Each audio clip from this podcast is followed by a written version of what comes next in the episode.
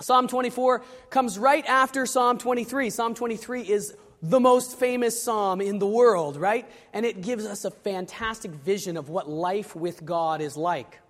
Psalm 24 follows it up and tells us in many ways how we can reach that life, how we can get there. The psalm contains, uh, it contains sort of an introduction that tells us where we're at in the world, and then it has one main question and two main answers. And then it ends with a kind of a warning. So that's what we're going to look at today. One main question, two answers, and then it ends with a warning. The psalm begins with kind of fantastic logic. I love David's logic. David wrote this psalm, and I think he's trying to remind himself, as we all need to do every day, remind himself of what is actually true about life and the world. And the most basic fact, the, the thing that is the most true that we need to rely on and start with, is that God made everything. And David's logic in here is fantastic. He says, The earth is the Lord's. That is, it belongs to God. Why? Because He made it.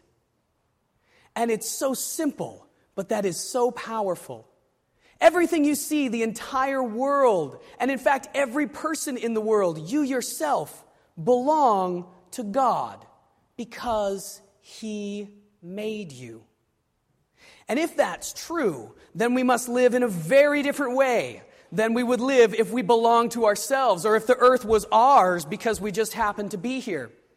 We listened to a number of songs today, sang a number of songs, and one of those songs, the hymn, we, we, at the beginning of the service, we heard those words, all that borrow life from you, God, are always in your hands. And that is exactly the position we find ourselves in, borrowing life from God. There is a certain sense in which your life is your own because God has given it to you to take care of, but it's not your own in that you own it. It's your own in that it is your responsibility and your gift to use it as God teaches us to use it, not to use your life or the things of this world just any way you want. We were last uh, on Friday, we climbed this, did this hike called Dog Mountain, I already mentioned on Mount Seymour. How many of you have been up there? Dog Mountain? Just the youth group? How many? Okay, it's actually very similar, although the view is better than on Grouse Mountain. How many of you have been up Grouse Mountain and seen the view from there? Probably a lot more. This view is actually even better because it's a little bit higher and there's not, uh, you know, 10,000 people all around you and noise. But we get up there to the top of the mountain and it was a little bit harder hike than I had expected, so some of our people were very tired. But when you get out there, it is 110% worth it. You climb out and you see the world from a different perspective. One of the ways that God sees the world from up high. And you see this incredible place that he's made with mountains and land that's abundant with green uh, plants and trees. And, and you see the ocean and you see all the things. And you see the buildings and people. And the people look like, I mean, you can't really see them, but you kind of imagine them like ants out there in the world, just crawling around doing their thing. But what strikes me when I see a view like that very often is that it is so obvious and we can't get into all the reasons, but it is so obvious that someone has made this for us. That we could never have made it on our own. Are you kidding me? It couldn't have just popped into existence without something outside of it. And so there is a God. And all the people down there milling around like ants, it always makes me wonder how many even give a thought to the one who gave them all of this. Most people, most of the time, running around like ants in that world where we are now, just going after whatever they want at the moment, whatever, whatever they think they can get. More, more, more, me, me, me, and never a thought for the one who made it. This is, in fact, a very dangerous position to be in. And so David begins the psalm by reminding us here's where you are. You are in the world, and God made it, and He made you, and you belong to Him. And that is fundamental reality. He moves on in the psalm and he begins to ask his big questions. He says, Who can climb the mountain of the Lord? And who can stand in his holy place? And this verse, verse 3, is packed with meaning in Psalm 24. What's being envisioned here is the mountain, the Temple Mount in Jerusalem, right?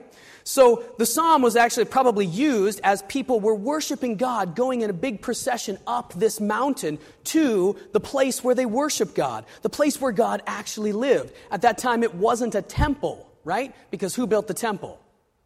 Come on, yell it out. We need some interaction here. Solomon built the temple, right? And this is David writing, so it's not a temple yet. That's why he doesn't say temple. It's actually the tabernacle that David has brought into Jerusalem and placed on top of that hill. And so they're going up to this in, immense and incredible tent that they had built, God had directed them to build, and the place where He said He would live. He would dwell inside that tent. And that's very important to understand for understanding this psalm. What does it mean that God lived inside the tabernacle, inside the tent, inside the temple? We're told in the Bible over and over again that the whole world, in fact, the whole universe and beyond, are full of the presence of God. So, how is it then that God lived in a box inside a temple or a tent? Well, the answer is that God fills the whole universe, but most of the time, we don't sense his presence. We can't see, we can't feel that he lives and inhabits this whole universe. He is in some way veiled from most people most of the time, hidden in some way. But what he did with the Israelites was he said, I'm going to live inside this temple in a very dramatic and visible way. And that's why you had to have all these rules about how you could enter the temple because sin cannot stand, evil cannot stand in the presence of God when it is that visible and that present. It will be destroyed. And so, this for us represents now a place that we can go through Jesus. No longer, because of what Jesus did on the cross, no longer does God live his visible, powerful, obvious presence, doesn't only live in one place in the world. It is now accessible to every person in the world through Jesus Christ. The presence of God is accessible to every person in the world through Jesus Christ. Now, what is this presence? Later in the psalm, it talks about the glory of God. And we had the question this week, what is the glory of God? We sing that, we sing that word very often in church. Oh, you're so glorious. But do we really know what it means?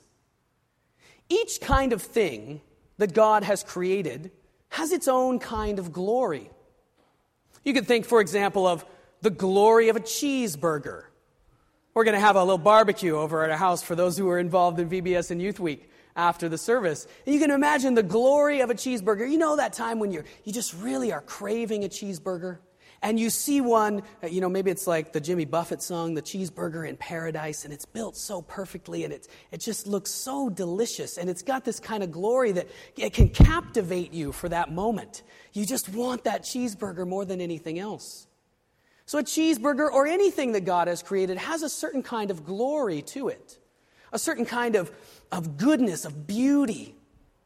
But as we go up, as we move up in the created order, we move from cheeseburgers to living beings, and then we move up to human beings, the glory of those things increases and is of a different kind.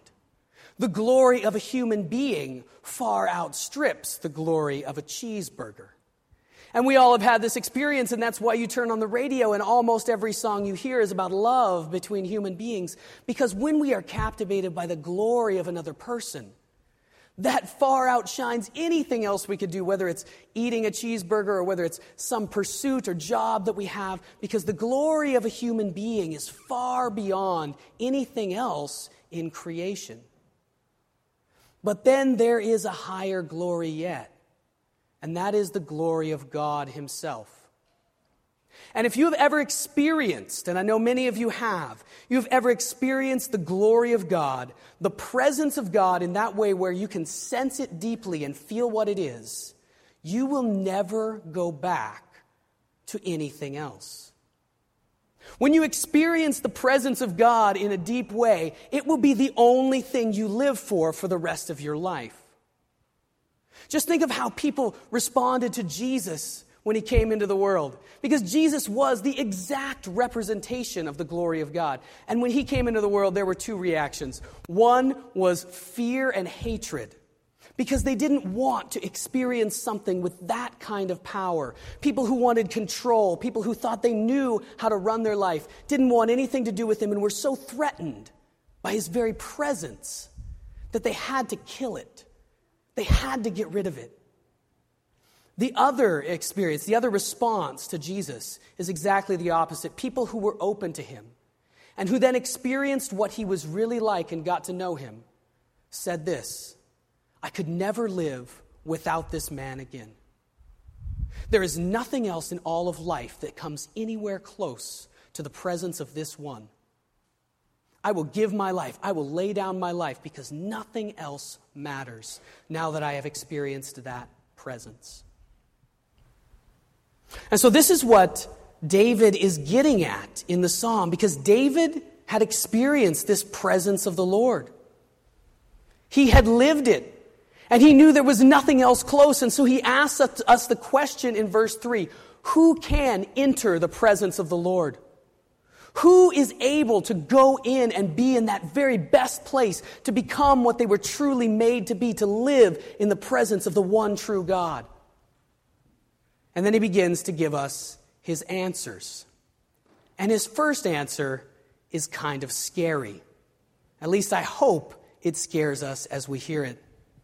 He says this The one who is able to enter into the presence of the Lord is the one with clean hands. Clean hands represent the things that you have done, the things that you do, your actions. The one who has not done anything wrong, that is the one who's able to enter the presence of the Lord. He goes on and says, The one who's able to enter the presence of the Lord is the one with a pure heart. We've kind of watered down the word pure a little bit in the church and in our culture, and oftentimes we just take it to mean something that's good, something that is the right way. But what does pure actually mean? It means not mixed with anything else. If I hold up to you my ring and I say that this ring is pure gold, what do I mean? I mean that it's all gold and there is nothing else in it but gold. If I look at some action or some person and I say that is pure evil, what do I mean? It is evil and nothing else. And so, what is David saying here? That the one who is able to enter the presence of the Lord is the one who is purely devoted to God, who wants nothing else but God Himself. Who is able to climb the mountain of the Lord? He continues, the one who has not lifted up his soul to an idol. This is just another way of saying the same thing. They've not run after any other thing with their deepest desires other than God Himself. And then finally, the one who does not swear by what is false. The one who has not lived a lie or lived what is fake. How many of us walk around with a fake, a fake face, a false image on? How many of us live out of our true selves, who we truly are and God made us to be? And so, as David asked this question, who can enter the presence of the Lord? The resounding answer has to be none of us.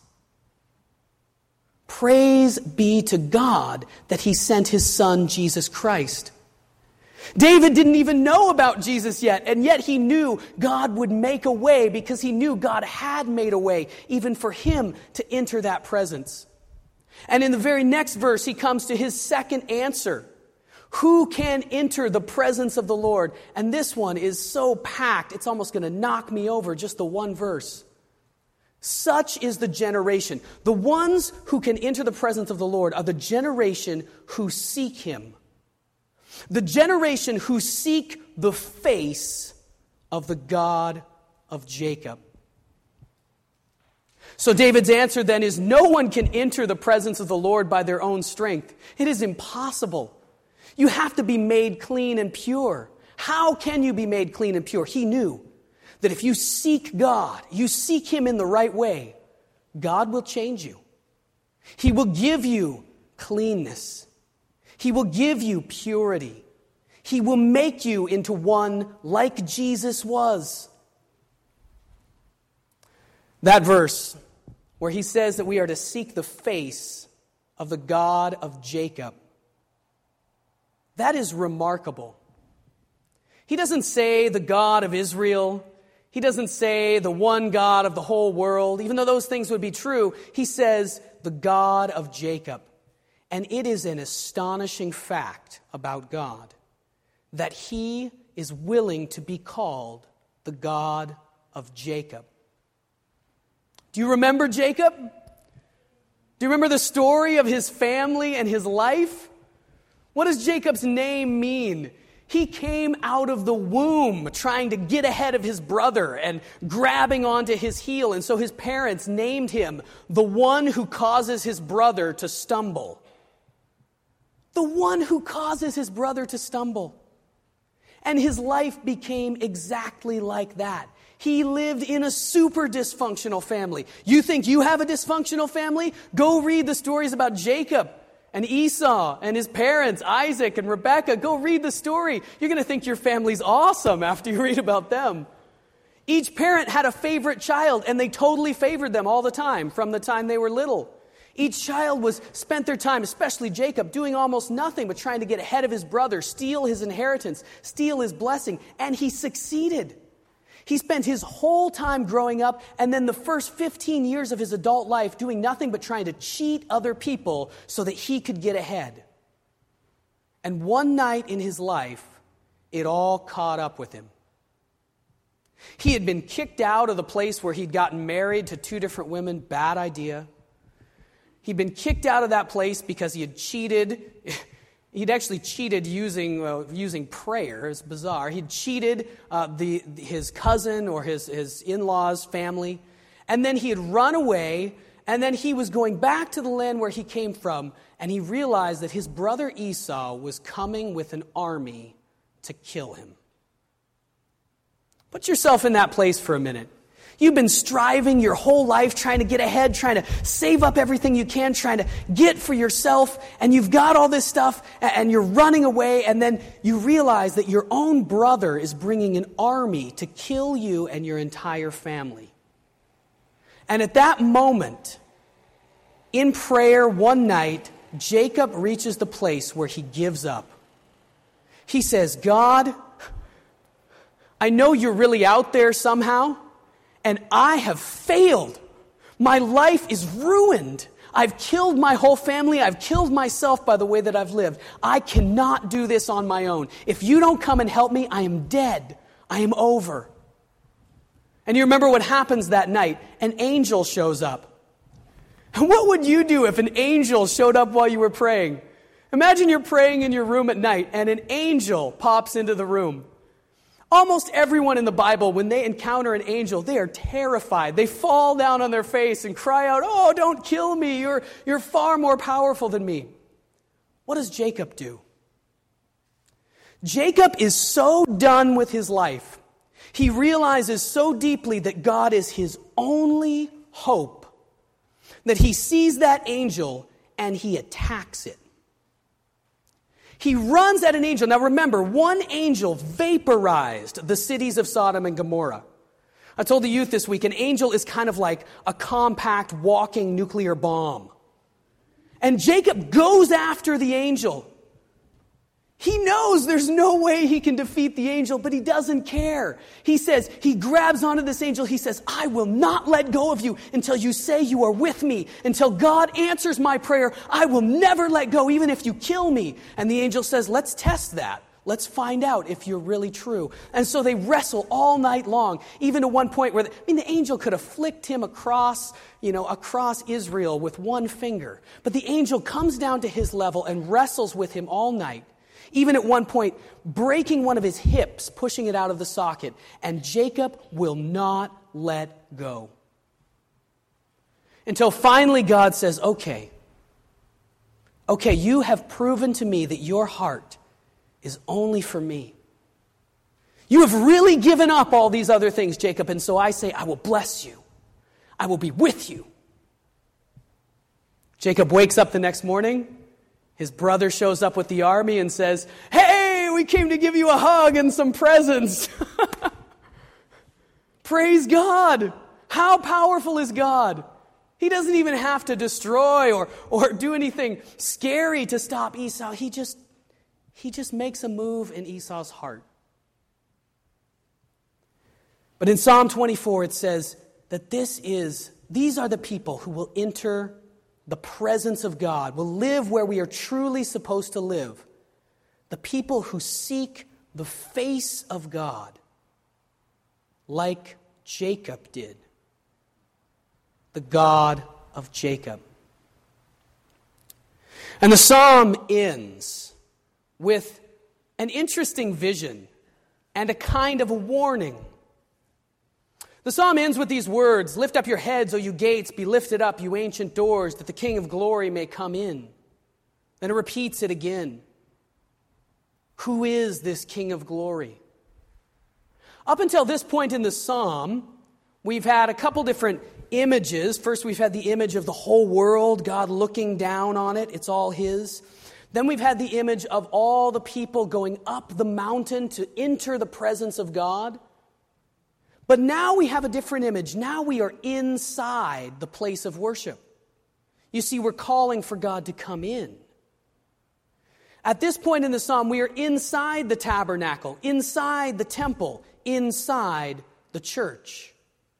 Only here's the thing God is not inside the church. At the end of the psalm, you have all the worshipers inside, but God is on the outside. And they are calling for the gates to be lifted up, that God would come in.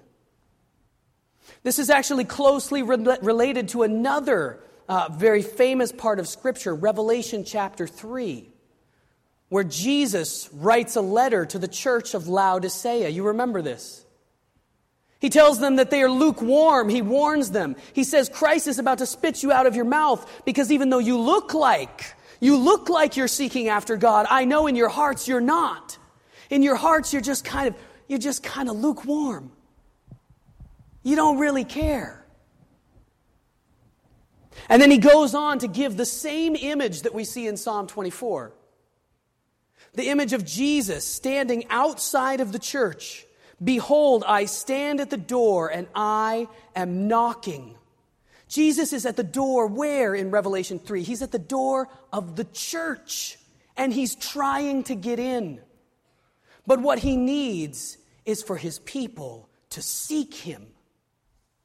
What he needs is for his people to get up and come and open the door. And he promises that if they do, he will come in. He will come in with his powerful presence, the presence that will change your life forever the moment you experience it. You will become what you were made to be and never want anything else. But we have to get up and go and open that door. So David ends with this warning. This place of worship is full of people, and Jesus promises this. It was true of Israel then, it's been true of the church throughout its history, it's true of our church now. That the church has many people who are seeking lots of things around God, seeking the church, seeking the gifts of God, seeking the things that they might get out of church, but not seeking the face of the one, not seeking God Himself with their deepest heart. And He leaves us with this warning do not be those people. You must seek God. If you stir yourself up and run after Him, and this takes your will, this takes decision and action on your part. He will meet you, He will help you. He will make you love Him more and more until it becomes like a snowball rolling downhill. You are, as you are every Sunday, in extreme danger right at this moment as we close the sermon. You are in danger of having come to church and it having done you no good. Because hearing a sermon doesn't do anything for you. Singing a worship song doesn't do anything for you unless you go out and put it into practice in your life.